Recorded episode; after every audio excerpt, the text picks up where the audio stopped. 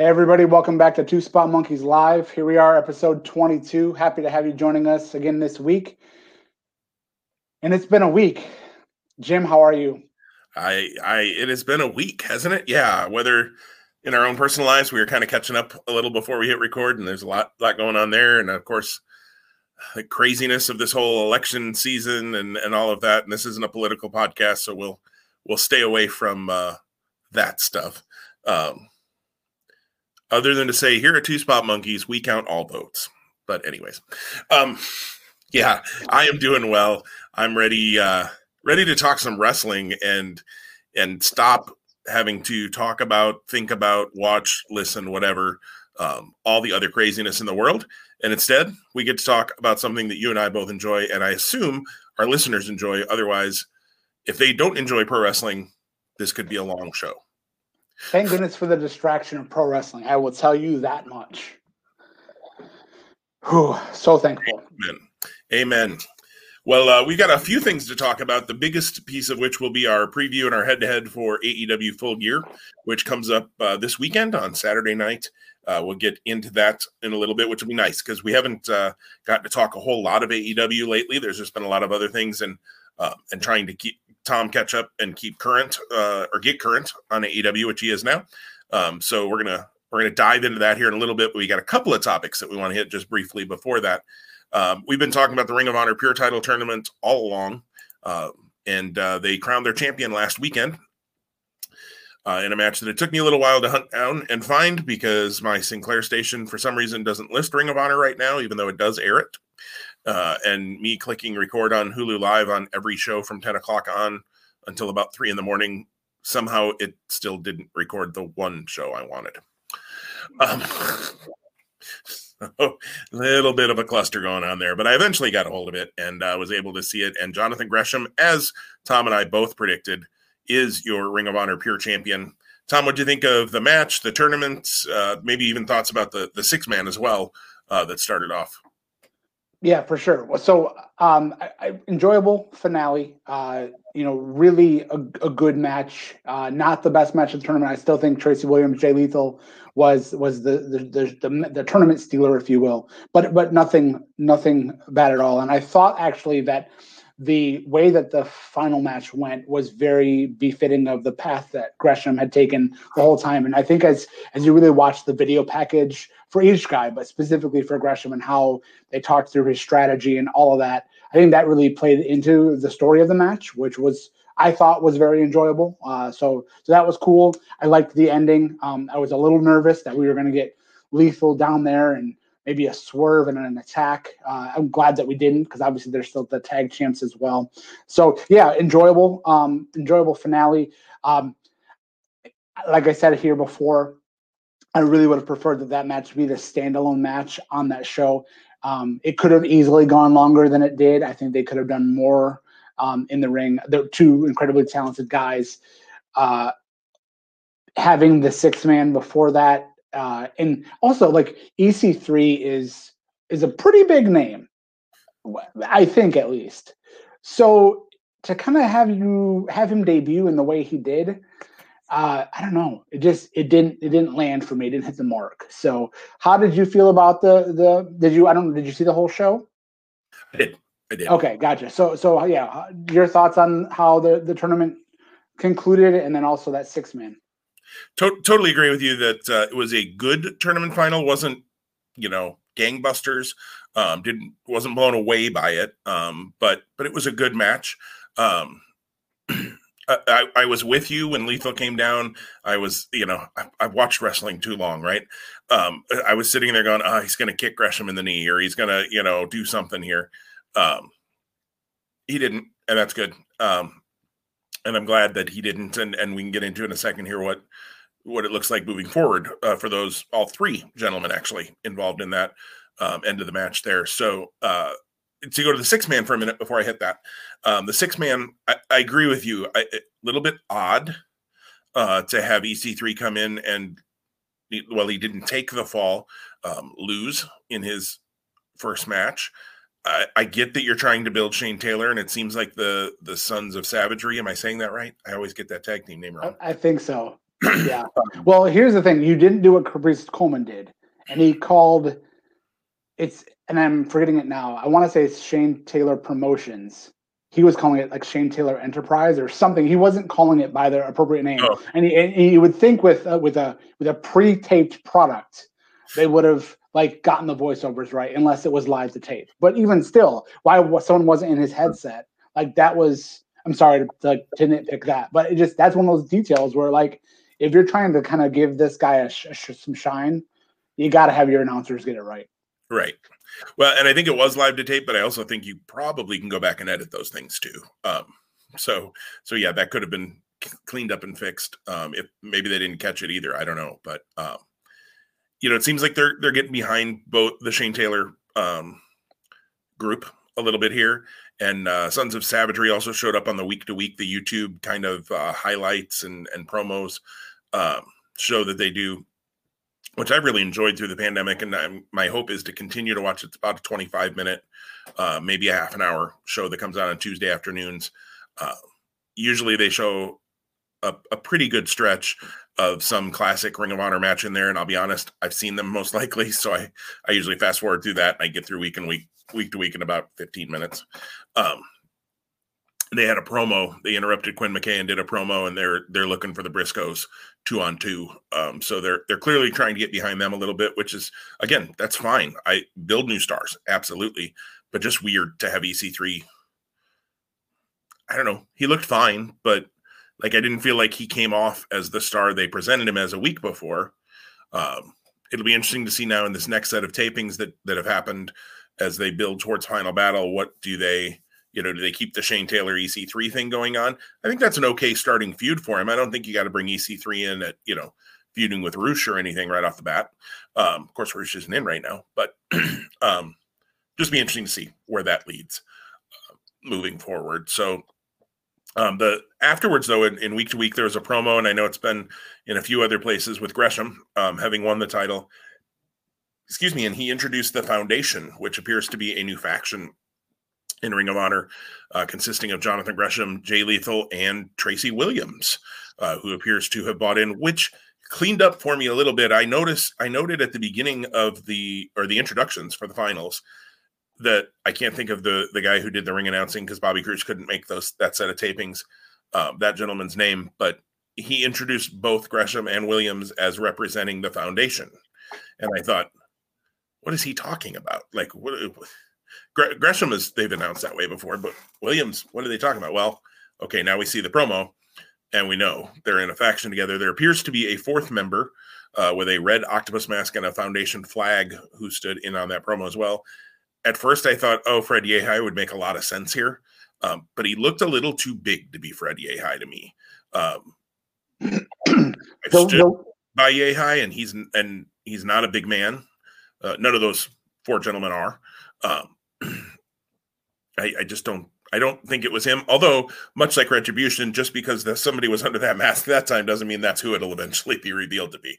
I just con- compared Retribution and Ring of Honor for the record. Um, I don't know if you caught that. you love things that start with the letter R. uh, the the the undefined link, I think, to Tracy Williams' involvement in the foundation that was truly materialized by Nick Lendl when he did the announcement was I think in the in the pre-match promo, Williams called Gresham before this match. They showed that uh, okay, Tracy Williams promo. So yeah, so so Tracy Williams on like they showed Gresham on his iPhone, and Tracy Williams was the contact that came up with the call coming in, and he just spoke to the fact that uh, that he had made the phone call, right? So you had to make some inference okay. right? But but then but then making that inference, you didn't really know. So even with Lendl announcing representing the foundation, it you had to wait until it fully went you know went through the match and the outcome and then the post match promo to kind of see all the dots connect. And, and I'm okay with that, you know, to keep people guessing a little bit. Um, and and and that's on me for not having watched the promo. I'll be honest. I just kind of thought, oh, okay, they're going to talk about their journey to the, and I got it. Like I'm familiar with both Tracy Williams and Jonathan Gresham. They've, I've, I've enjoyed those promos. I think they've done a nice job with them, but I was in watch the match mode at that point and uh, and miss that. So thank you for connecting that dot for me. Yeah, no, it's all good. Yeah, and that's the thing. I believe me. I'm uh, for all of our listeners and for just you and I as friends. I'm gonna bring those weird like one-offs. I, there's gonna be times I can't remember my name, but I'm gonna be able to pull out those random details that somehow stuck with me. So, and that's figure. That's good. That's where uh, that's why we work together well as the two spot. uh, I'm the spot monkey. Tom's the technician. Um, that's how this works. I, I yell about you know eye for an eye matches, and Tom remembers who called who on an iPhone. So, uh, but yes, so so uh, really excited too. Just to obviously, you know, we had a really great was an eight week stretch of TV as it, as this tournament played out, and kind of got a little bit of the dabble towards the end with the Vincent and Matt Taven kind of reveals and and and and the issue there brewing back to the top, and again the introduction of EC3 and the reintroduction of uh, Shane Taylor promotions, and then great to see the Briscoes. Really weird seeing them wear all white T-shirts that said "Dem Boys" on it. Um, you know, they're usually usually seeing them like in the camo or the dark colors. Um, but that was kind of nice. I mean, again, it's a dark setting, so maybe that's why they went the white shirts. But now we have um, we're on the on the on the heels or on, not, not the heels on the, on the beginning side of what what in what looks to be another eight weeks of TV, uh, and they're definitely talking about Final Battle on their social media. So I'm eager to see. Uh, the matches for this weekend are Brody King, Dalton Castle, and Dak Draper, Brian Johnson, Johnston, yep. and so um, excited for that. Uh, it appears that Brody King is uh, kind of angling himself as like the potential person to unseat Rush, uh, or and or make Gresham a claim. himself as that person. Uh, Say that again. I'm sorry, I missed that. Jonathan Gresham also present um, oh. in his promo made made the comment that he's coming for Rush too, which is good though. I like multiple people wanting the title. Like that yeah. helps make the title seem important. Um, but yeah, King definitely has made those uh, desires known too. Yeah, so that'll be fun. I mean, I, whether we whether we talk Ring of Honor week by week on this podcast or not, you know, who knows? You know, that's to be determined. And I imagine, you know, um, you know, as something piques our interest, we'll bring it back. Absolutely, and and I'm interested to see where they go for Final Battle. You know, can, can Rush come in for Final Battle? That's I think still very much to be determined. Um, and if so, do they go Gresham Rush? And do you do you strap the rocket to Gresham? Do you put all three titles on one guy? Like that's nuts. But I don't know. Um, you know, do they make it that that Gresham, you know, wears down from defending all of the titles? Or I, it, there's a lot of interesting stories they could do there. Um, I think Brody King, Brody King reminds me a little bit of Homicide, which is a little bit weird, maybe, but just in that he's the violence in Ring of Honor. Um, and Ring of Honor is is so focused often on technical wrestling that having somebody who just is violent. Um, I, I, like having that character. Um, obviously, Villain Enterprises is no more. Marty Scurll is kind of persona non grata there in Ring of Honor um, right now, and and that's a different topic for a totally different podcast. Um, so it'll be interesting to see King moving out on his own. Um, PCO, I believe, was at these tapings. I had seen a tweet that he was there. Um, so that was the first international star. They, I saw a couple of reports that he and Sledge were there, um, and they were the first two international stars. I think those reports were confusing Sledge with Slex. Um, Sledge is a Philadelphia Ring of Honor dojo student who they're seeming to get a little bit behind, and I probably will be working these tapings, or probably did work those tapings. Slex would be the international star uh, who is still stuck in Australia. So we'll see where that goes. Um, but yeah, interested to see. Um, Ring of Honor definitely has my interest right now, and uh, hopefully my Hulu Live subscription will figure it out and get things recorded a little more easily for me here than it has the last couple of weeks. Um, a little frustrating when I gotta, and unfortunately with Hulu Live, we've lost the um, former Fox Sports uh, regional sports networks. So like Fox Sports Midwest, Fox Sports Detroit, you probably have up there. Um, we've lost those with a, a, argument between Sinclair and them. So I don't get the Friday night airing that that at least was a little more predictable uh, that I had before. So hopefully we'll see. Um, let's talk uh, Halloween Havoc next, Tom. Uh, we're a little we're about a week behind on that, but um, but we are able to to both see it now. Um, what, what were your first thoughts of Halloween Havoc? Uh, overall, enjoyable um, and different. Uh, in, uh, I think those can live on on separate pedestals. Enjoyable and different. Uh, very cool to see Pete Dunne show up. Um, very cool to see Pete Dunne join uh, this perhaps named by now that I'm not caught up on a faction of Pat McAfee, Pete Dunne, and Oney Lorcan and Danny Burch. Uh, and immediately I was like, yes, this is where War Games is headed. Mm-hmm. Um, so, uh, and, and, and actually, I think for me, maybe the highlight of Halloween Havoc was Pat McAfee filling in the gaps on the story.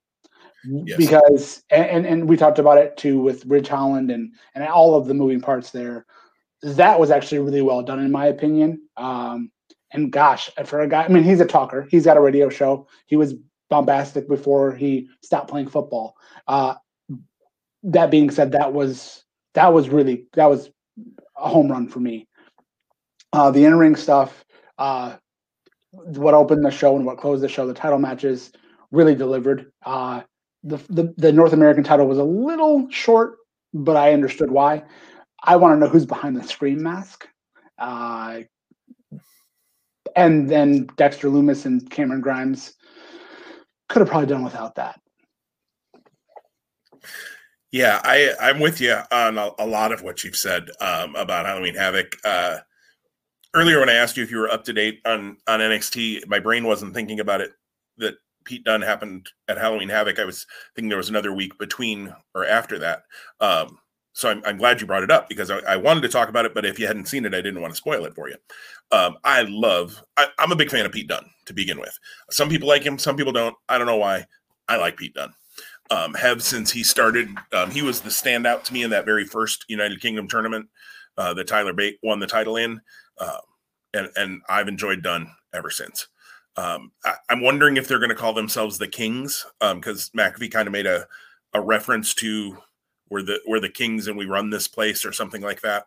Um, so I wondered if that was him naming the faction. We'll see. I haven't seen NXT from this week either, um, so we'll see if that plays out more. I'm wondering if that's the the name they're going to go with, which would kind of fit for what they're doing. Um, yeah, I agree with you though that there's war games. McAfee, Dunne, Burch, and Lorcan against the Undisputed Era. Um, sign me up. I'm in. Um, that works for me. Uh, McAfee, I, you and I both thought uh, did really well in his match, other than the setup for the finish in his match against Cole uh, at the what two takeovers ago, whatever that was. Um, so, or was that last takeover already? Well, so it feels like there's been more than one takeover because of the fact Havocs and things. Yeah, yeah, yeah. So Takeover but, 30 was McAfee's debut. Then they did have Takeover 31. 31. If I'm if I'm remembering correctly. I, I think I think you are. Uh, so, anyways, whatever McAfee and Cole was, uh, without having that date in front of us, uh, I, I, we both thought he was pretty good. So, put him in war games where a you've got lots of people to interact with him, so that helps. Um, you know, you can do gimmicky things with it um, because it's a war games and you got weapons and you got you know Gaga that you could do. Um, that works for me. I love Lorcan and Burch getting a little bit of a shine here um, and getting brought up, whether that was the original plan or not. If they really did pivot, uh, well, they pivoted obviously somewhat, because Ridge Holland would have been involved in this somehow. Um, if they pivoted as much as it seems like they had to pivot, I agree with you. Kudos to the NXT writing team for deliver, delivering a promo with Pat McAfee that pulled all of that together. Um, I talk about retribution a lot, I know, but it, it's similar to you know what you and I talked about having Mustafa Ali, as we've been in, informed now is the correct way to pronounce his name. Um, he's very adamant about that, so I will try to get it right here to not get in trouble.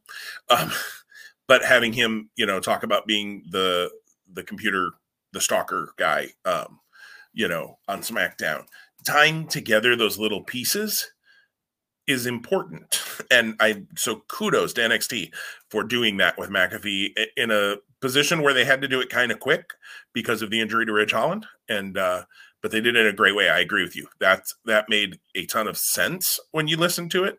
Um, even if you were going, wow, they really had to pull this together. They made it make sense. And that's that's what you have to do in this business right? Um, things are going to happen. People are going to get hurt. Um, things aren't going to work the way that you think they might all of those things. But be willing to adapt to it. And then and then your job as creative is to write the story to tell the story you're trying to tell and make it make sense.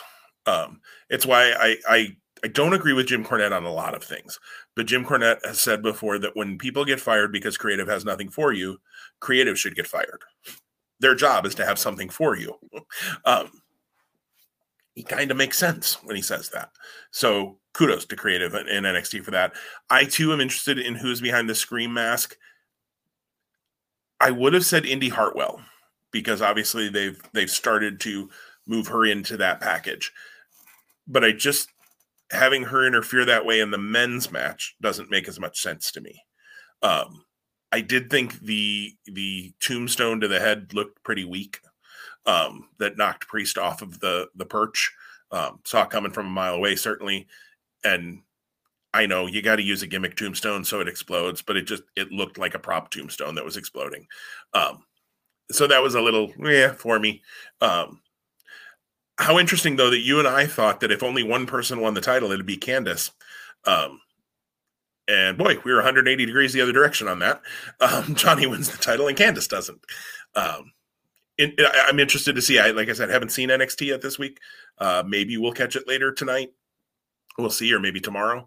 But um, I, I, am interested to see where NXT goes uh, with with those stories. I thought Shotzi Blackheart was fine as the host. Um, the random screaming thing just for me is like meh.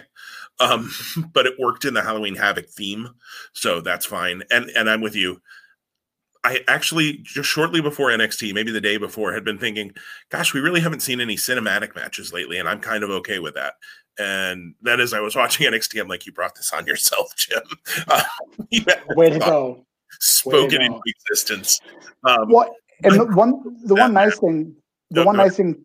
Sorry, the one nice thing that um, that I just want to call out is you know the the depth of the the roster has been an asset lately. I mean, it should always be an asset, right? But you're what I what I'm actually rather surprised by in a positive way is not missing Finn Balor. Like I definitely want to see him come back, especially after that classic with with Kyle O'Reilly, and I want to see what they do from there and how that goes. And and it might not because we appear to have what would look to be the main event for the next takeover in December as being War Games. But not having the NXT title as being a focal point hasn't been hasn't been missed. Like, and I don't mean to like say that that it's not valuable because it is. But there's been so many other things that have been a good use of time that that I'm great. I'm I'm thankful for that. I suppose. Agreed. And I, and I think to go back to Lumis and Grimes for a minute, I think what bothered me with that match is Lumis's character has never been a supernatural character. He's been a creepy stalker guy. So if it was just in a creepy stalker um, home or whatever you want to say, and that sort of thing, and it was just spooky because it was creepy and it was dark and you know, and and you opened up a cabinet and there was a head in a jar or something like that, or a hand in a jar or something like I I could work with that. But the zombie thing, like I get it's Halloween Havoc, but the zombies like that's not any part of Lumis's character. If you had the zombies with the Undertaker, okay, I I can make that jump. It, even if you had the zombies with the Fiend, um, okay, because that's some sort of other dimension thing we're doing there. Um, the zombies bothered me. I thought the zombies, whoever they were, were very talented and did their job very well, but they didn't fit. That was my thing. Well, and I know that on social media they were promoting Kushida versus Cameron Grimes for NXT this past week. So if Cameron Grimes doesn't come out as a zombie, I'm gonna be really disappointed. very true, very true. Uh, you know, I mean, no, don't get me wrong. Cameron Grimes screaming like a little girl, um, you know, throughout the whole thing was was funny at points for me because Grimes does play the chicken heel very well um, and him asking, you know, um, William Regal to get him out of it, and even saying, "I'll I'll take a loss on my record. I'll take a loss on my record. It's okay." Um, I, that part I chuckled through, but then to drag it out over multiple segments and all of that, I don't know. Yeah, I that match didn't didn't set the world on fire for me.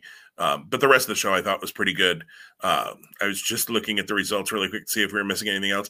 Escobar and Jake Atlas was good. Um, short, short, short, and, yeah. And uh, Rhea and Raquel was was fine. I thought I did. You know, Raquel didn't make me think, oh my goodness, she's the next Becky Lynch and Charlotte Flair, but she also didn't make me think, oh God, why is she in the ring? Um, I thought she she did fine. I I've mentioned this to you before. I think on this show I, I think it's time for Rhea to move. I think it's time to get her to SmackDown or Raw. You could use her. A um, now whether they'd use her well or not, that's a crapshoot. Um, but they could use her, and I just don't see where she fits in the NXT. I think there's enough other women that need that spotlight in NXT um, that maybe aren't ready for that jump yet to Raw or SmackDown. I think Rhea, it's time.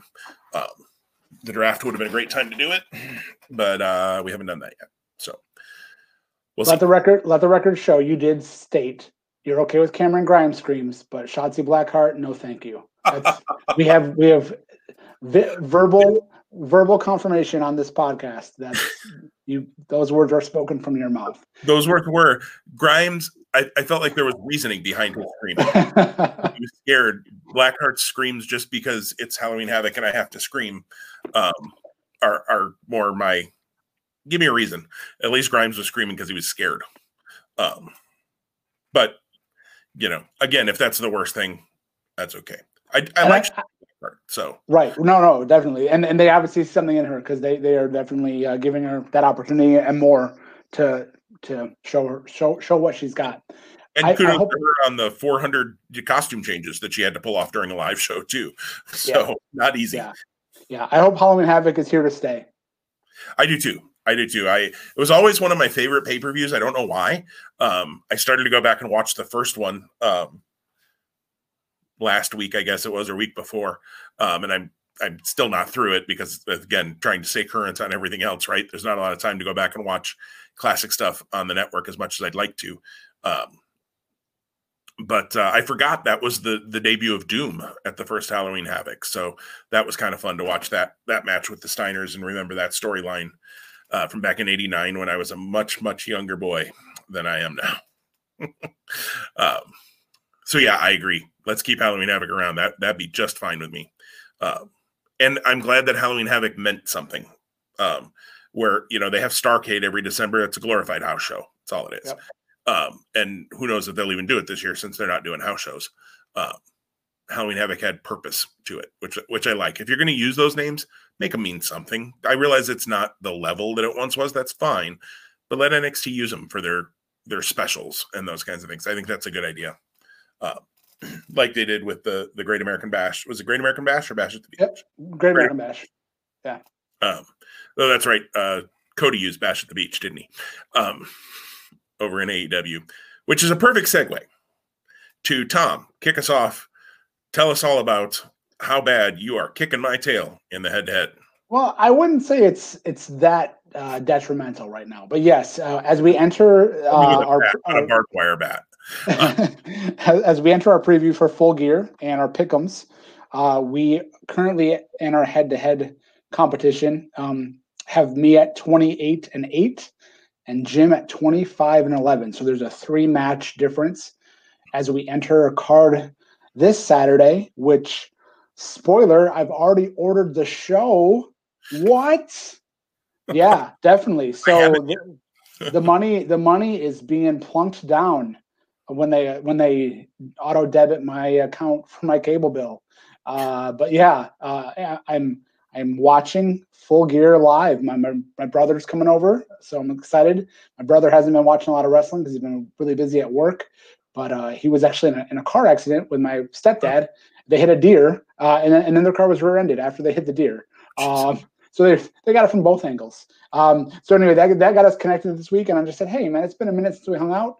Um, I'm planning on getting full gear.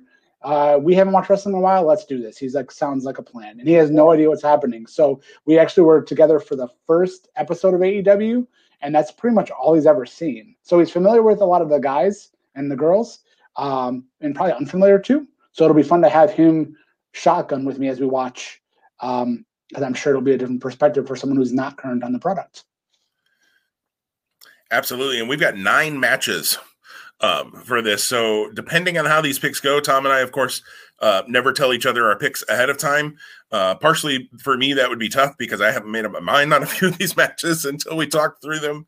Um, so uh, nine matches, there there would be the possibility that I could catch up in this show or even overtake you if we really went crazy and we're you know different on a lot of these. I I tend to think there are some matches that are are pretty. Uh, I, will be stunned if we differ on, um, but but I would say there are some that probably we we may see differently. Um, so uh, let's kick off with the first match, uh, which is the new buy-in match. Originally, Orange Cassidy and John Silver was going to be on the buy-in. That's been moved to the main pay-per-view. We'll talk about that in a minute. But uh, the first match now on the buy-in uh, on the free preview show is an NWA Women's Title match with Serena Deeb, the new champion who won the title a few weeks back, maybe three or four weeks ago, uh, from Thunder Rosa. Uh, and she is defending against Allysin Kay, formerly Sienna, in Impact Wrestling as well. Um, I'm making picks first. Is that right, Tom? We talked about yep. this. Yep. Yep. Thought, yep. Okay. So I didn't want to jump ahead of you if I if I was doing that wrong, but uh, you know I think it's been interesting to see the NWA and and AEW work together a little bit. Uh, I did see an interview with Cody yesterday, day before, um, where he said he doesn't ever necessarily see them doing a co-branded show uh, where it's AEW and the NWA bring you, and and that makes sense to me because AEW is is light years ahead of the NWA right now. Um, so co-branding doesn't do anything for AEW, but having their guy, their folks, their guys and gals from the NWA on their show, and having the NWA titles as a part of their show occasionally is kind of a fun thing. Um, I had enjoyed NWA Power when that was a thing for a little while. Hopefully that'll come back at some point. I've not seen any of the uh, weekly pay per views that they and the United Wrestling Network are doing, uh, and they don't have nearly the the presence on that. I've watched, I've caught all of the results because of the fantasy wrestling league you and I are in, um, but they don't have nearly the NWA involvement in that show that I expected them to have originally. Um, that either being here or there. This match, let's talk about Serena Deeb and Allysin Kay. Um, just won the title a few weeks ago, so well, Allysin Kay certainly would make a fine NWA Women's Champion. I just don't think you take the title off Deeb that quickly when you don't have a weekly um, TV show right now for the NWA. I know they've got that weekly pay per view, and Deeb has been on it a couple of times. Um, I just don't know that you want to hotshot your titles too much. Uh, there was some talk that they got the belt off of Thunder Rosa because she was going to sign with AEW or with WWE or whatever. I've read she's under contract until you know late in 2021, so that clearly wasn't it. So if you weren't just getting the belt off Thunder Rosa because she was report, reporting to Orlando the next week or something, um, then I don't know why you'd need to get it off Deeb that quickly. So I think you stay with Serena Deeb here, and it's always to me the the preview or the buy-in or the pre pre-show match or whatever nine times out of ten, the babyface seems to win that match uh, to get people excited for the show. So I've got Deeb keeping the title here. Yeah, my pick is the same here. Uh, I don't know why you would change the, the championship. Uh, I think it's a it's a profile match. It's a great match for the buy-in. Um, this is probably the one match I probably won't watch on Saturday, just because I'll be working to get my brother over. I'll be picking him up, and and he has his license, but he doesn't have a car, so um, I'll be bringing him over to my house. Uh, I had thought Serena Deeb had signed with AEW. So am I mistaken yeah. about that? No, I believe there was a tweet a tweet that said Serena Deeb is all elite. Okay. I so clearly clearly back to the whole like, you know, partnership agreement, whatever it is, clearly they they someone's allowing her to to be to wrestle for NWA and and and and give added credibility to that title. Not that Thunder Rosa wasn't doing a nice job because I think she was, but um, yeah, as a, as a one off for this, uh, again, especially if she's AEW talent, you you definitely have Deeb go over and you have her retain the title for sure. Yeah, and I did just look, and yes, Serena Deeb did. Uh, All Elite Wrestling tweeted on September 21st. Welcome to the team. Serena Deeb is All Elite. So the next match uh, we have is Orange Cassidy, the previous buy-in match. Orange Cassidy versus John Silver. What you thinking on uh, Cassidy and Silver, Tom? Yeah, I've, I've liked the build for this. I've liked I've liked the way that this has has come to the surface, and I think it's going to be a really fun match. I haven't been able to disconnect myself from thinking about how I'm perceiving Orange Cassidy from where he was coming off the Mimosa Mayhem match and then the you know kind of point he was at or whatever was happening with he and Cody and the TNT title to now end up here. And I recognize that some of these things are kind of intertwined, so it's kind of leading us here, and, and, and it makes some sense. But when you think about it, he has arguably his highest profile match with Jericho, wins that, and then now he's here.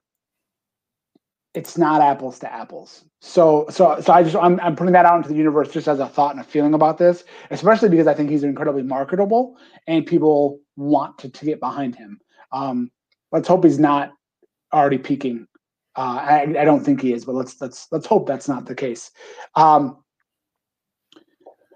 I, I, th- I, they could have gone a different direction here, and this could have ended up ended up being just a simple match on Dynamite. And I almost wish they did or had done that, but I won't get into my armchair booking.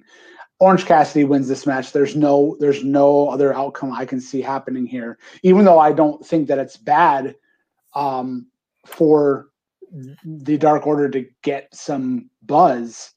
I just don't know where they're where they're at right now. Like I don't even know where Mr. Brodie Lee's at in the scope of things. So yeah, so on, on the on the surface and on paper, Cassidy's my pick. Yeah, I thought it was interesting that uh, Lee did not appear to even be at Dynamite last week. Um, don't don't know if that was a creative decision, you know, a COVID thing, uh, whatever thing. It was just interesting. I agree with you, um, and and I agree with your pick. We're going to be two for two here on uh, going the same direction, which neither of these matches shock me that we have the same winner. Uh, there's a little piece of me that goes, well, maybe there could be like some sort of shenanigans and Silver gets the win. But I'm not sure John Silver has won a match in AEW. Well, on Dark, I think they've won some matches. Um, you know, I, I like Silver. Um, I, I think the kind of crazy character that he's played is kind of fun. Um, and Silver and Cassidy certainly know each other well from their their independent runs and, and time and Beyond Wrestling and, and other places. Um,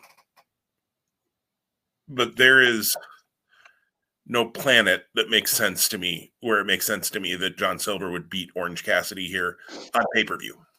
Um, like you said, on Dynamite, if we were picking a random Dynamite episode and they were wrestling, I could see more of the shenanigans, something happening. Anna Jay interferes, Colt Cabana um, un- inadvertently interferes, you know, something that leads to John Silver. Um, I, I more likely see that leading to Orange Cassidy winning on the pay per view, um, you know, and, and, the Dark Order bumbling it um, again, which seems to be kind of what they do. Um, and maybe Lee shows up at the pay per view and you know kicks John Silver into the sixth row or something um, because he's tired of the losing. Because he did seem to be getting a little angry about the whole losing thing lately. Um, so maybe that plays in somewhere in here, but it is an easy pick for me. Orange Cassidy wins the match we move into the elite deletion. Boy, if we didn't love cinematic matches before, here we go.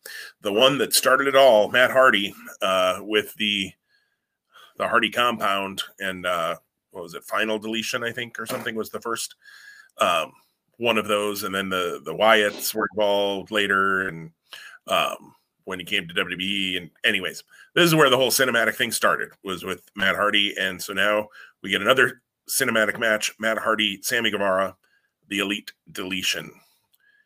Um, I got to admit, the whole, and I think we've talked about this back in a, a while, a while ago. The whole broken Matt Hardy gimmick has never clicked for me.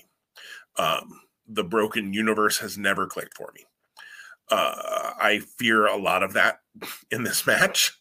Uh, I think there's going to be, I think he's going to do his, uh, you know, switch between five different characters or how many versions of Matt Hardy there are now.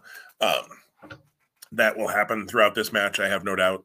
Um, now it's funny because I, I, that part doesn't do a whole lot for me, but I loved when John Cena did it in the Firefly Funhouse match at WrestleMania. So you know, again, to go to my Shotzi Blackheart and uh, Cameron Grimes, I'm clearly you know uh, speak out of both sides of my mouth. I should run for office. Um, um, this to me has to be the blow off. Like I thought their false count anywhere and anything goes or whatever it was match um, at the last pay per view right? Um, yeah. Where Hardy got concussed, and and that match should have been called. We talked about that at the time. Um, I thought that was going to be the blow off. This has got to be the blow off. So if you're going to do the blow off, I can go either way because Guevara is clearly the guy that you're going to position for the future, and Matt Hardy is not. But I think Hardy wins this match. However, you win an elite deletion match, which could be another interesting thing to see play out. So I'm going to go Matt Hardy. I think this has been a really good build, um, even though I'm kind of ready for the mat for the feud to be over. Um, I think they've done a, a, good job building this feud. Um, Guevara has definitely come off a little tougher and not quite the the chicken s heel um, that I think he was portrayed at early on in AEW. I think he's come off with a little more edge in this, um, so I have liked that. But uh, I'm otherwise I'm still going with Hardy on this one. Yeah, I I can go a couple different directions here, and and as I were to try to weave through those, um, I, I end up with being interested in picking both guys. You know, uh, you know, on, on, on the surface, when you when you see the the gimmick title match, you would think that you say, okay, it's Matt Hardy's gimmick match. It's it's his to win, and and and, and again, he's the babyface, so he should be able to blow off, win the blow off, and move on. But I don't know what he's moving on to, because he's still kind of like the second for the private party and that needs to develop a little bit more. And maybe that does after this wraps up this weekend. Sammy has been, and and and he was a guy early on when I first kind of became aware of him in PWG that I wasn't super keen on. And even when he got going in AEW, I was like, oh, they're, they're going with this guy.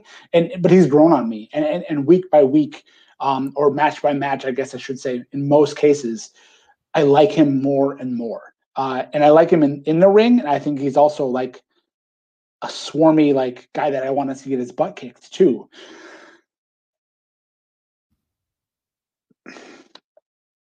And I think he should get his butt kicked here uh, because there's more that he can do, even in a loss, than I think Matt Hardy can do if he loses this match. So Matt Hardy's my pick as well. But I would say I probably put that like 60 40. So if we come back next week with three big things from full gear, and we're talking about a Sammy victory as one of those three big things on either of our sides, I won't be surprised. Um, I actually have an opinion about where I think Sammy goes next, but it it feeds into a match we're talking about later. So I'm going to hold that now. Um, we are three for three on our picks. We are. We have matched up three times. Uh, I got a sneaky hunch. This is where you think uh, the connection is going to be made. Is in our next match. Uh, if MJF wins, he joins the inner circle MJF versus Chris Jericho. How about that steak dinner, Tom? You know, I didn't think that was that bad, and I actually, oh, I I was really impressed with how well MJF sang. I don't think it was a lip sync. No, uh, no, he actually has a background in musical theater. I read. Right. I mean, he actually was better than Jericho, in my opinion. Now, again, hokey and goofy, and those poor girls that they dropped on the floor. I really felt bad for them, to be quite honest with you. That was like my biggest concern of the whole segment. Um, but this has been really unique and interesting and they're both bad guys. So watching them kind of play off each other and it's been a little extra at times to use a word that my kids would say dad you're being extra. They each guy has been extra but it feeds into their personalities in a way. Uh, and i was really surprised that it took until this past wednesday for the physicality to actually happen. And, and jericho was kind of prompting and urging mjf to kind of be in that spot. And even after the match, it took one more step for MJF to make it physical. I'm really looking forward to this match. I know that you are a bigger MJF fan than I am, but I'm coming around on him. And again, frankly, you've seen more AEW on the bigger stage than I have. So I think more so that I that than uh, than just the show in general that I'm excited to participate and watch uh, and plunk down my hard-earned money for. I think these two guys can can can do something special in the ring. Now, I'm not I'm expecting a match of the year, um, but I think the outcome here is part of a longer story. And so, with that, I'm going to pick MJF as my winner, and I'm going to pick MJF as my winner. But I think that he will choose to not join the inner circle. He has the right to join, doesn't mean he will. I think it might be a ruse the whole time, and then he'll hold it over Jericho's head, and then Jericho's going to do whatever he can. And I actually think that because Sammy is lost to Matt Hardy and needs a reboot, he then goes right into a program or or uh, part of a program where he gets to be the the foil for Jericho and faces off with MJF. So we'll see. That's that's where I'm at today. Uh, this is one um, where I can go both ways, um, and mainly because of the stip, um, and my back and forth on it. So, so I did not love the steak dinner. Um, it, it was cheesy, it was hokey, and it just, I maybe part of my issue with it was I feel like there are people, um, and and you're not one of these people, Tom, but there are people who badmouth WWE for the hokey stuff they do and love AEW, and I'm like, if they put that thing on Raw, those people would be up in arms and saying, "Look, this is why AEW is the best." Blah blah blah. So you got to call a spade a spade. Um, you know, for those folks. And again, I don't I don't loop you into that um, that grouping. So maybe that was part of my thing. It just it didn't work for me. Um, I appreciate that for some though they enjoy it. Um, it's kind of like the broken Matt Hardy stuff. Clearly, from the response that Broken Matt Hardy had been getting and the merch sales and all that kind of stuff, like he was onto something. It didn't click for me, but he was onto something.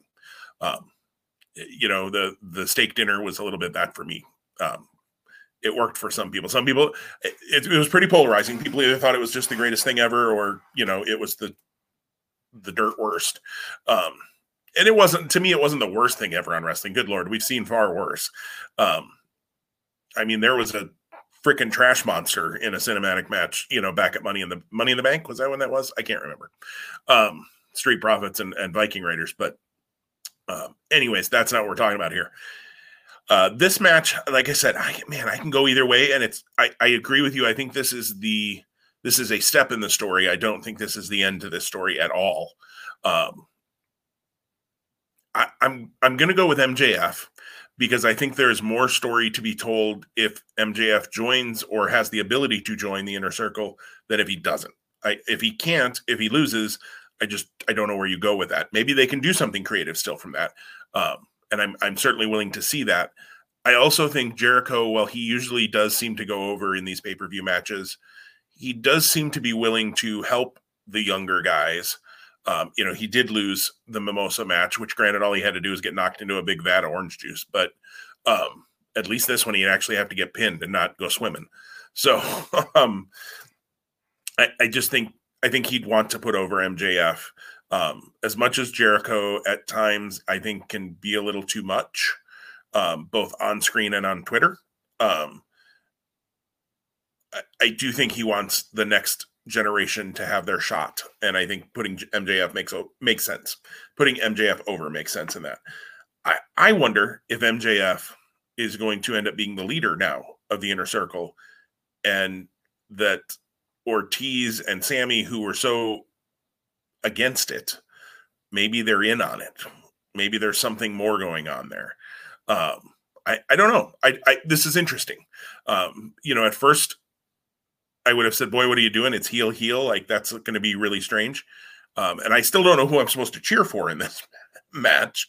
Um, and that, but that's okay because you've told a story that intrigues me. Even if I don't have a cheering interest in it, I'm interested to see where the story goes. So kudos to AEW uh, for pulling that off. Um, I hope they don't go too swerve heavy with it because this story certainly has the ability to go swerve, swerve, swerve, swerve. I don't want it to turn into you know Vince Russo booking here. Um, and I, and I don't think they've done too much of that yet. So I'm hopeful that that won't happen here. But I'm going to go MJF as well. Uh, as much as I want to go Jericho so that we have a difference and I have a chance, uh, I, I do feel like MJF wins, and I don't want to bury myself by making a, a difference just for difference sake, because um, that doesn't make a lot of sense. Excuse me. Uh, the next match to go into uh, is the women's title match, which didn't have a lot of build until a week or two ago, and now all of a sudden I really want to see. Um, it's a return match. It's Hikaru Shida defending the title versus uh, the woman she took the title from, Nyla Rose. Uh, I'm right in that, aren't I? Yeah, Shida beat Rose, yes, um, for the title. You picked first. My turn to pick first. Um, so I think about that for a minute. Um, so Shida Rose, I, this is another one where I can go either way. Um, I have loved Hikaru Shida's work in the ring. I like her as champion, but I don't feel like she's felt like the top of the division for some reason. I don't know if it's the booking. I don't know quite what it is. There just quite hasn't quite been that. Oh, she's the champ. She's the one. Um, on the other hand, Nyla Rose is definitely a beast. Um, she's called the native beast after all. Um, you know, destroys everybody, all of that kind of stuff. Uh, is okay in the ring. Um, has had some really good matches, has had some real clunkers. So I think in ring this could go either way. Uh, their first match, my memory is it was it was pretty good. Um, so I think that'll be good. Shida can lead pretty well. I, I just don't know on this one, to be perfectly honest, which way I want to go. Um, if Shida retains, what do you do with Nyla Rose? That would be two losses in a row to Shida. And what do you do with Nyla Rose? Um, they have been building although maybe not in the last couple of weeks, but they've been building Britt Baker pretty well, which who's a heel. They've been building Big Swole pretty well, who's a babyface. Um, you know, there there are some things. Kris Statlander might come back. I can't remember how long um, she's still out for after her injury. Um, so the women's division is kind of starting to come together a little bit more. I feel like um, I'm going to go Nyla Rose. I just think that that makes a little more sense right now to put the belt back on her and have people chasing, you know, the unstoppable beast. Yeah, Vickie Guerrero, which adds a new angle um, to that presentation. Um, and I, I thought Guerrero bowing in front of Shida and then Shida going after her, although she missed the grip on the choke the first time or the the shirt. Um, she she recovered and got a hold of her. I thought was good on Wednesday. Um, so I'm gonna go Nyla Rose. Yeah, I'm gonna go Hikaru Shida, uh, and I hope it's more than just heart uh, that I'm picking with. You're you're better at picking champion uh, changes. Uh, note most recently Randy Orton over Drew McIntyre. Well, when you uh, pick four months in a row, you're eventually going to get it right.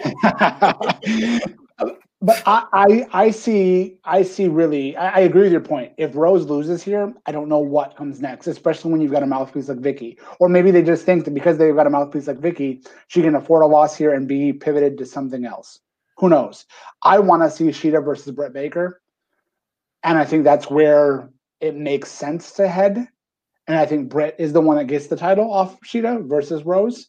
Um, that's not to say they couldn't do Nyla Rose versus Britt Baker, but it's heel heel again. And again, how many lines do you want to blur all the time? So I, I, it, this this is a toss up for me too. So, but I'm gonna I'm, gonna I'm gonna roll the dice. This is a competition. This is fun. But I also do think Shida deserves to remain champion, and I would like to see. I hope that AEW also sees the future um, of the Shida Britt Baker title clash down the road. Next match up is the TNT title match. Cody with his new blonde hair again. Um, going to fall out. He keeps changing all the color. Uh, Cody defends versus Darby Allin. What are you thinking, Tom? Yeah, this is a tough one. This is really tough for me. Uh, I'll be really, really frank that I was surprised for such a short TNT reign for Mr. Brodie Lee. Mm-hmm. Uh, but it made sense. I, I mean, the, it, was, it was a very kind of kind of a compact feud between he and Cody, um, and very much I think in a non-traditional sense of how you would think a feud would play itself out. Um, but it was about making this title even more valuable than it is. I love the history between Darby Allin and Cody. I think this is match three, if I'm not mistaken, head to head between each of them. Darby has gotten so close every single time is now the time. Uh, and Darby is guy is a guy that's getting TV every week, and his vignettes are different than anyone else on the entire program. And Cody really doesn't need this title to be who he is and, and what he is. But are they ready to give Darby Allin the chance? I think Cody is very much like Jericho, like you were talking about with Jericho in the MJF match. Jericho wants the future of this company to be strong and the MJFs and the Darby Allins and the Sammy Guevaras and other guys are that. So you need to have them get significant wins. My pick is going to be Darby Allin, but it's but I think this is a toss up too. I do think that this is finally the chance that Dar- Darby gets to a get that big victory over Cody and also be a champion. And I'm not sure that the championship reign lasts long if he does win. I really don't know. I don't I don't know that I see him as a as a TV champion or as a TNT champion. But I might be wrong about that. But I do think that the story of, of him going for this, what he's had to overcome, I could actually see the person he loses it to if he does win. And I won't go there yet. But I actually will. I will bring that up. I was very interested in how Taz and Brian Cage and Ricky Starks had a promo that really centered on both of these guys, but what Cody as well, and also not having a shot at the pay per view or even a spot at something, even though they're highly ranked. I hope this doesn't go to a no contest by their interference, or I hope it doesn't become a tag match. I'd be really disappointed if that's the case. Um, but we'll see. But you got, I had to bring that up because that was very much front of my mind as I watched Dynamite this week, knowing that this is a high profile match. There's history between these two competitors, but then in the background, you've got Team Taz or whatever they're calling Taz's group. Yeah, this is a, a toss up for me as well. Um, I've gone both ways on this match. Um, I thought it was interesting that Darby is is saying that you know they the TNT doesn't want him to be the face of TNT. They had the the, the promo with the um, the car that's at the face of TNT, and he ran over um, the the person with the Cody mask on. I think you said you haven't seen the very tail end of, of AEW yet from this week. Cody cuts a promo on Darby uh, where he says, "You're not the ace." Um, a, a, little bit of a heel tinge to it, not outward, but just a little cocky, maybe. Um, which makes me think maybe that means Darby needs to go over to be the ace. But I think you brought up the point that I don't know where it's going to play in. The team Taz is going to play a role in this match. They they've um, you know said said as much that they're going to be there. They're mad they're not on the pay per view, um, and all of that. I'm going to go Cody winning this because of Team Taz interference that screws Darby Allin and and I can hear Jim Ross saying, you know, Darby Allin had him beat, and you know, God damn you, Taz, excuse the language, um, you know, kind of thing. Um, because Taz and Brian Cage and, and Ricky Stark screw Darby Allin. And then eventually maybe Darby does, you know, go on to win the title um, on a on a rematch where it's in a cage or it's um, some way that they do that that keeps Team Taz out of it. Um, but I'm to go Cody. But boy, I don't feel strong about that um, at all because I think if Allin loses, he needs to lose in a way that he gets screwed. He can't lose clean here because of the way they've set it up. Um, because they've involved Team Taz, I and I think and Team Taz has been just you know beating up poor Darby Allin left and right. Um, I could see them, you know, now costing him his biggest match ever, um, and the chance where he was going to beat Cody and he was going to be the champion, and now he doesn't get that. Um, I, I, could also see it being Darby Allin wins the match by DQ, um, but I don't want to get that into the weeds on a pick either. so um, I'm going to pray that doesn't happen and I lose a match to you just because it's a stupid DQ finish um, on a pay per view. We'll see. Yeah, and, and I think Darby's had Cody's number in both of their previous two matches. The first one was the was the was I think the draw. Yeah, and that was a that was amazing. That was one of the better matches of 2019, if that's when that happened. Again, I don't remember how long years are now. Years feel longer than years. Yeah, yeah, it was feel, the summer of 19. Yeah, months feel longer than than weeks sometimes. Um, actually, I, that reverse that. Weeks feel longer than months. I digress. But then then their then their second match was in the in the TNT tournaments when they were doing like kind of the, the shows in, in the in the garage or in the in the right. in the in the in the Atlanta or that the Georgia like you know I, I don't even don't even know what you'd call that venue. Um, yeah, and that match was, yeah, that match was good, but didn't meet the first level. But again, I think still look, Darby's getting so close and so close. So I hope they pay that off here. But you're right, the team Taz component adds a shade of gray that we'll have to wait and see what Saturday brings. Yeah, I uh, that was the other thing that Cody says in the promo. I realize I'm spoiling this for you. I apologize, but um, is that the other EVPs weren't sure about Darby, um, and Cody had to fricking wrestle him himself just to prove how good Darby was, but he's not the ace. Um, so interesting there. Uh, the next match that we've got is the end of the number one contenders tournament uh, that's been going on over Dynam- on Dynamite. Um, it's the the match that I think we all you and I both definitely thought would be the finals. Um, all right, I think we both thought this, um, and I, you know, I think most people saw this as the finals. Kenny Omega, Adam Page, former World Tag Team Champions colliding. Um, you know, Page still seems to want to be tag team partners. Omega wants to do a singles thing and is being definitely more aloof and more uh, slightly heelish, perhaps cocky, arrogant at least, um, heading into this match. So, Tom, what do you think uh, ha- happens here? In the number one contenders tournament finals. You get to pick this one first. I do. Uh, uh, it's Thursday. Um, uh, so good, good job, Tom. I'm glad somebody was paying. I was checking to see if you were paying attention. Uh, so uh, yeah, I again, you know, Omega definitely is doing more of the kind of heelish, um, arrogant. You know, he's the greatest wrestler in the world. You know, these these uh, almost Bobby Cruise like introductions. Um, you know that they're doing that he used to do for Steve Corino um, are, are kind of fun. I think um, Omega has been dominant through this tournament, um, fairly dominant through this tournament. I guess it'd be a good way to say it. Um, Page, you know, has had some wars. I, I, can go either way with this because I think um, you know, Adam Page is definitely somebody they're building towards the world title. Um, but Adam Page versus Jon Moxley or Adam Page versus Eddie Kingston. Um, I won't tip my hat yet on where I'm going on that one. Um, eh, yeah, I don't know. I think it needs more build. Um, Kenny Omega versus Jon Moxley. That's a big match. Um, and that's got a whole lot of history to it. Um, Kenny Omega versus uh, Eddie Kingston. Interesting. Not a match I ever thought I'd even talk about.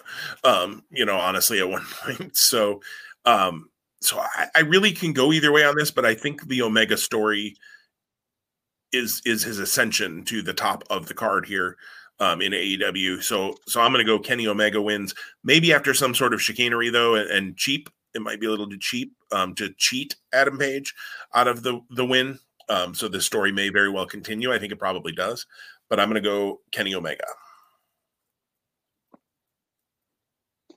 Yeah, I think it's important, like what you laid out of, you know, without tipping your hat for the the world title pick yet, to to to think through who wins this match, you have to kind of anticipate what you think is going to happen, and who who the best challenger is from this, and and whenever they get that shot, let's hope that it's not on dynamite or if it is on dynamite that it leads to a rematch or it's it's seminal and it's a title switch. And maybe that's the case. Maybe that's maybe that's what we'll, we'll end up experiencing before the end of the calendar year 2020 maybe not. I agree with the history with omega and and mox but i wonder too about when does adam page get his chance and is this it so i have gone back and forth and I don't, I don't, I don't feel good about my pick either way. I feel like if I pick Omega, yeah, there's history and you can tell that story. Uh, and and he is, you know, is he destined to be a world champion here? I think so, but is that time now? Page has seemed to come differently in his character, uh, and and this is a great match but are we going to get swerved? Is it, and, and to your point again, Kenny Omega has come off very much cocky when those uh, introductions started with all of the accolades and the lists. If you're humble or if you're a true competitor, you're not looking to to put that out there.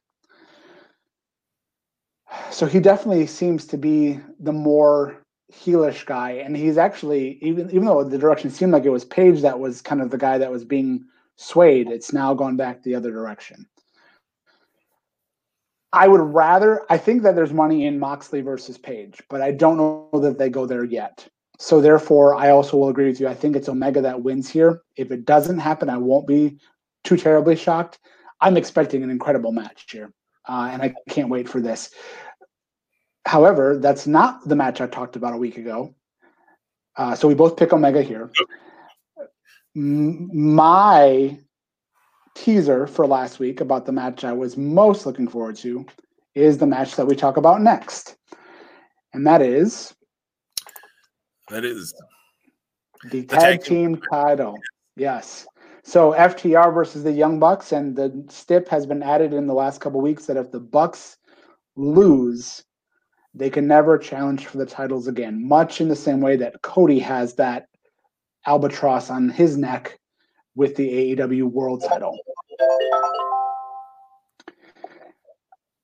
I can't wait for this match. And I know that people, and I know that the reality has been such that FTR has not met the expectation in the eyes of people who thought they were who they are in AEW or in the in the tag team scene. But here's their chance. I mean, if the Bucks had now, we're, I, I'm I'm not remembering 100. percent Was it a seven star match the Bucks had in February with Kenny Omega and, and Adam Page? Uh, nine if it would have been in the Tokyo Dome.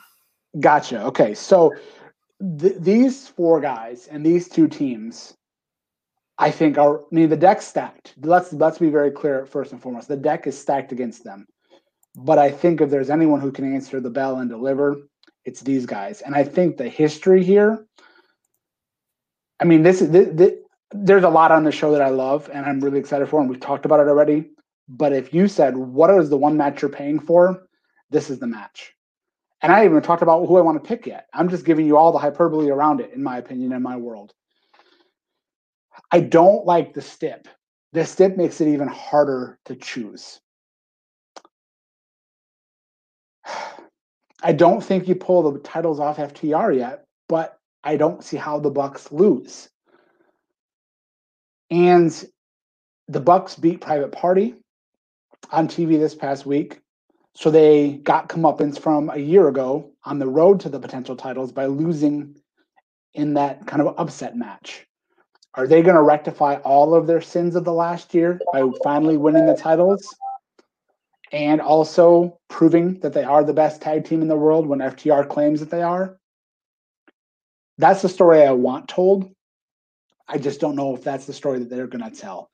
I also can't imagine in the in this pro wrestling, so you can book your way around stipulations. But AEW has been one where they've been pretty firm and fair and fast about holding true to what they put out there into the to the stipulation universe and the you know the the, the history and the lineage of the of the the pure sports and the true sports build. So if the Bucks do lose, I can't not see them ever having the belts again unless the young Bucks are breaking up, and that's not happening. So I, I, apologize. I'm talking and I'm pontificating here and taking your valuable time to make your pick too, but maybe it's giving you more time to think. I'm picking I'm picking the Young Bucks to win the titles because I just can't see them not having the chance to challenge ever again. You lay out all of the problems with this match. so so well done.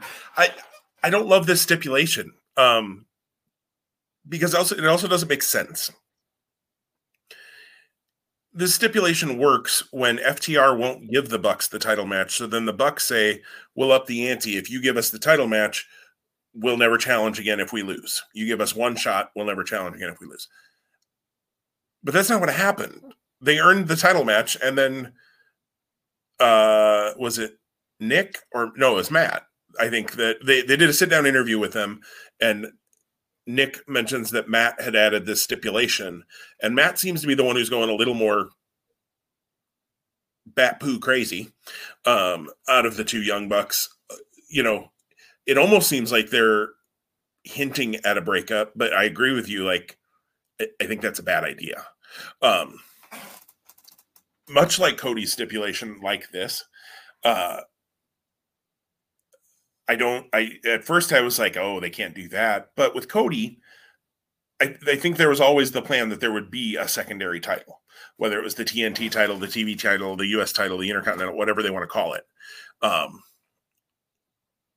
the dynamite title, you know, whatever it could have been called. Um, so yeah, Cody can't challenge for the world title, but he can be in this TNT title picture and help make young guys there. I doubt they're going to add a secondary tag team title. We haven't really seen that since the WCW days when they had the world and the US tag titles. Um, and I don't think the tag division, as deep as it is in AEW, having two tag champions just that, that doesn't make sense in this day and age um, to me. So if the Bucks were to lose, you know, right, they can always book themselves back into the stipulation somehow, but then then you get into oh, it's WWE light, you know, they do this all the time. They have stipulations that they don't hold on to. Um so all that said, I agree with you that I, I think it's a little too soon to take the belts off FTR, which is why I wouldn't have done this stupid stipulation. Um, because then you have FTR win and they can still come back to this match down the road. Um, however, I, I think it's the Bucks. Um, I'm going to go with you on this one and say the Bucks. Um, as much again as I'd love to have a difference to continue to try to make um, up the difference. Uh, I don't do that if I don't believe it.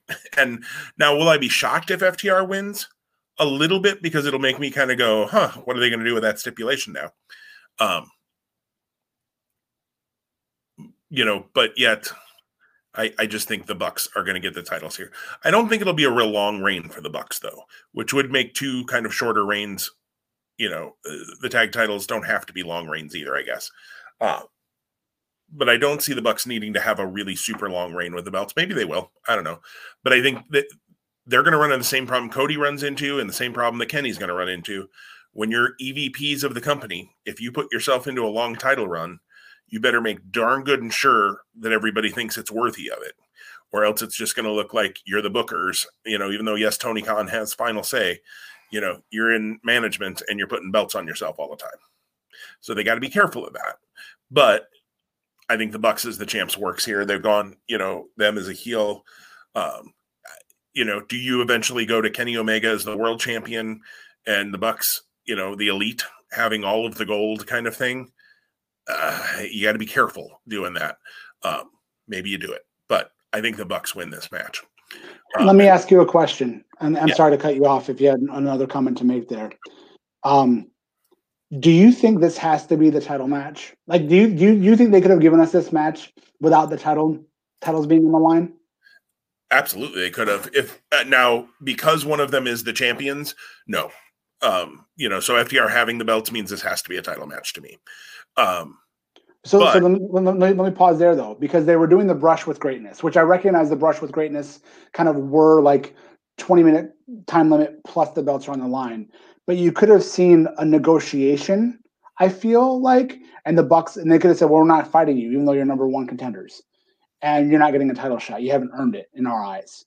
But they could have said, "Well, we'll give you the brush with greatness, but the belts are on the line," and that's how the Bucks win and get leverage over FTR. But FTR doesn't lose the belts, and then when they actually are on the line, the Bucks don't win. Now, I guess I'm, I'm obviously I'm I'm kind of pontificating about what could happen. But I just wondered, like, if if they had gone with that story, because they they've they've they've, they've I don't think this is too quick. I think it's it's very timely and it's right. important. But as you're able to look at it with a critical eye, I just I just wonder about those things. Yeah, and and, and I think they didn't need to put the belts on the FTR in the first place, um, right right away or as quick as they did. Um, I think you you could have built to this match happening here at Full Gear and it just being for maybe it's a number one contenders match. I wouldn't have done that just because that makes it feel a little less than. But it's the dream match. It's the match everybody's been wanting for years. It's the match they've been wanting for years. And then you still have another tag team title match between, you know, best friends in the Lucha Bros or something. I don't know. I'm just throwing some some teams out there. Um, so you could have had two high profile tag team matches going on in this on this show. Um, it didn't need the belts, but it, it, you know, it's kind of the Randy Orton Edge thing. Um, if Randy Orton hangs on to that world title until WrestleMania and faces Edge, which is what I originally said when when I predicted him winning the title last month um, at Hell in a Cell, I don't think Randy Orton and Edge needs the title at WrestleMania. I think you can do that match without the title. I don't think this match needed the titles. I think there's plenty of story here. You didn't need to do that. Um, and the stipulation to me actually almost pulls away from it a little bit because it's supposed to be about who's the best in the world, which I realize the AEW tag team champions are supposed to be the best tag team in the world. That's why you have belts. Uh, yeah, I don't. I like your idea though that they could have used that the brush to greatness thing. I don't think they ever used to its extent. Nobody ever went to a time limit draw. Like, yeah, was, like it's kind of like the ruling, and I don't mean to keep jumping companies. It's kind of like the ruling in Ring of Honor about the pure title. If anybody interferes, they're going to get fired. Like I fully expected Brian Johnson because he's this, you know, crazed, angry at everybody guy to interfere in one of PJ Black's matches. Then he gets fired, and we see him homeless on the street or something. Um, in wrestling, you make a rule so that somebody can break it, and then there's consequences. Um, the brush with greatness thing was interesting, and then they did absolutely. Uh, they were just matches. They were the regular matches. Um, yeah, and I, I, the one comment I'll make in, in that space, but then I think it extends beyond. And here's a good example in this match with this added stipulation. AEW does so many things really, really well, and they are a really high quality product. I think sometimes because there may be too many cooks in the kitchen, there's a little bit of overbooking or oversaturation of gimmicks. Now, again, if we sit here next week on this podcast and we're like, ah, it all makes sense, then you know what? open mouth, insert foot. I'm good with that. But until that time, that's how it feels to me. Yep. Totally with you on it. All right. Well, we have one match left, and it's mine to pick first. And it is the world title I Quit match Jon Moxley versus Eddie Kingston. So I have to say a couple of things on this match. One is if you would have told me a year ago that Eddie Kingston would be main, main eventing a pay per view for one of the top two companies in America, anyways, maybe the world, New Japan would have something to say about that. Um, I probably would have told you you were nuts. I, I, I wouldn't have thought that this would have happened for Eddie Kingston. Kudos to him. He has made the most out of, you know, he got one kind of shot there with the TNT title when Cody was doing the the open challenge thing. Uh, he accounted for himself very well. I have loved the build to this the face off that they did on Wednesday night uh, between Moxley and Kingston, talking about their past, and Moxley promising Kingston's mom that he would watch out for him. Kingston saying it's too late for him; he's already sold out. Awesome stuff. Um, they made me want to see this match far more than I ever could have thought. I wanted to see a Jon Moxley and Eddie Kingston match. Um, Kingston has always been a guy who I thought was really good on the mic and was kind of okay in the ring. Um, I haven't loved him in the ring, but when you tell the story so well, it makes me want to see the match, whether I think it's going to be Bryan Danielson versus Samoa Joe or not. Um, this isn't going to be Bryan Danielson versus Samoa Joe. it's not. Um, it's going to be violent as crap, though. Um, and and I I'm really looking forward to it. Um, I, I, have to admit they they made me care about a match that I wasn't sure I would. Um, I love Kingston and his family that he's put together with the Lucha Bros and uh, and the Butcher and the Blade. Um, I I think that's going to get interesting here because Pac had a re- had a promo about coming back. I don't know how soon he'll be back. Um, it would be awesome to see him here, um, but I'm excited for Pac to come back. But whenever he can get back over here, you know, is fine. So that's going to be interesting because he had Death Triangle going with the Lucha Bros. Now the Lucha Bros are in. they haven't really called themselves the family, but that's what he keeps referring to them as, is they are family. Um, so I think the build has been great to this. I think everything's been great. I also think there's no chance on God's green earth that Eddie Kingston walks out with the world title here. Um, as much as that would be a really interesting story, and I would have to give AEW kudos for having the cojones to put the world title on Eddie Kingston at that level. Um, yeah, I don't, I don't see that. Um, so Mox is my my winner here. I will say though, I think this is going to be really, really fun. Um, and I hope that it even has some sort of a creative way to get him to say, I quit. Um, you know, at the end, have Moxley lock him in something where we're all going, Oh my God, you know, like, like, what are you doing to that poor man? Um, because Kingston has pushed him to that level that that's what he had to do to win the match and keep his title.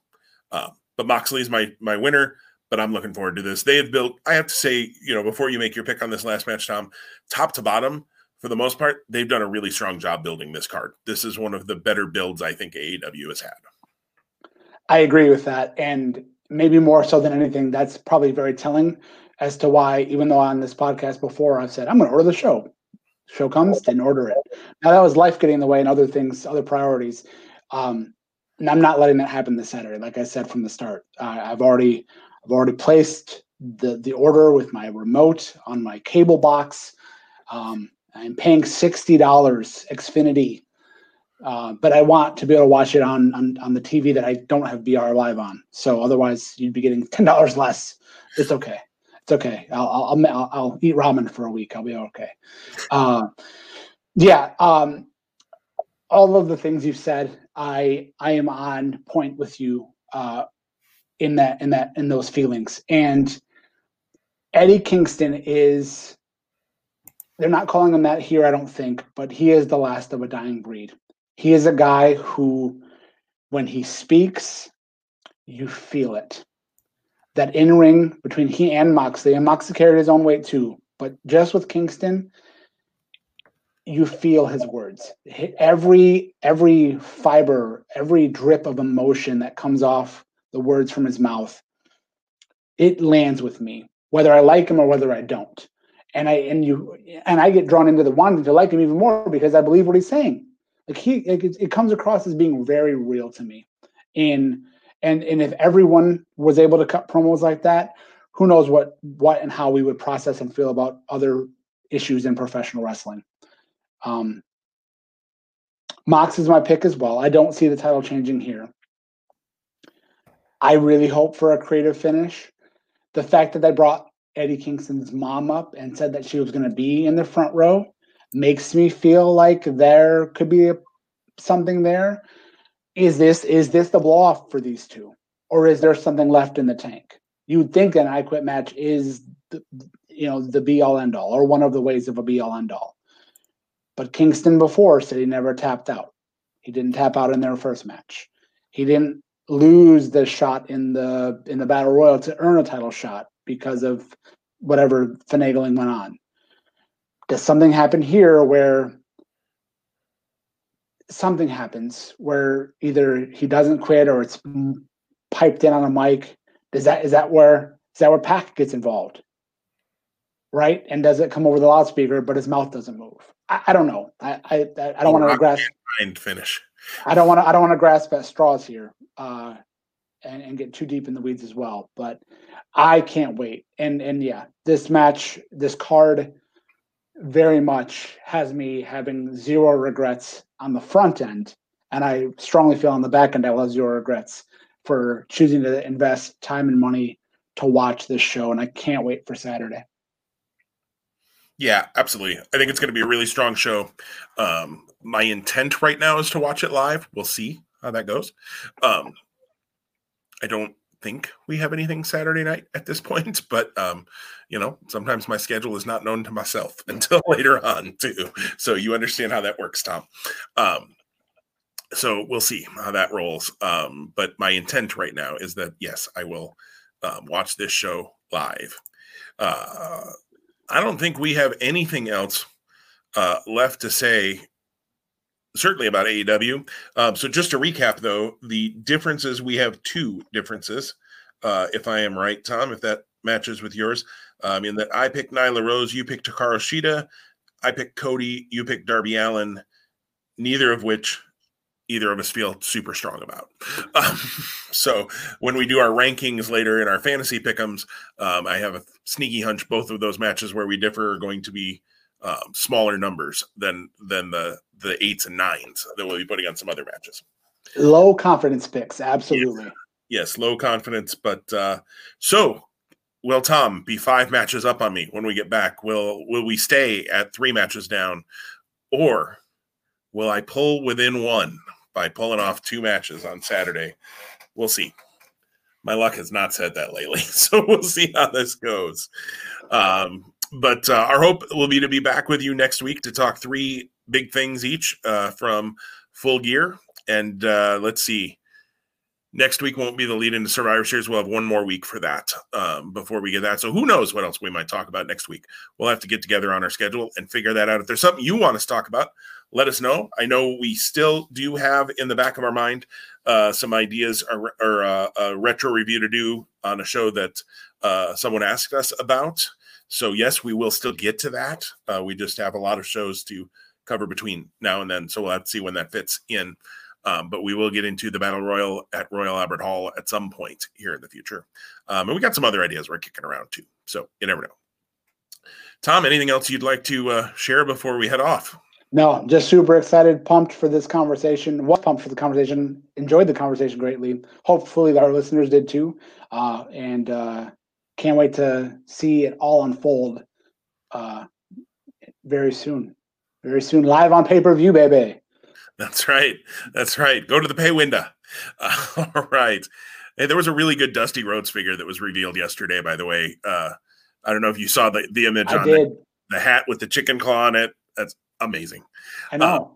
yeah. Amazing. I hope I can. I hope I can win this pick'em contest so I can get a figure. That's right. That's right.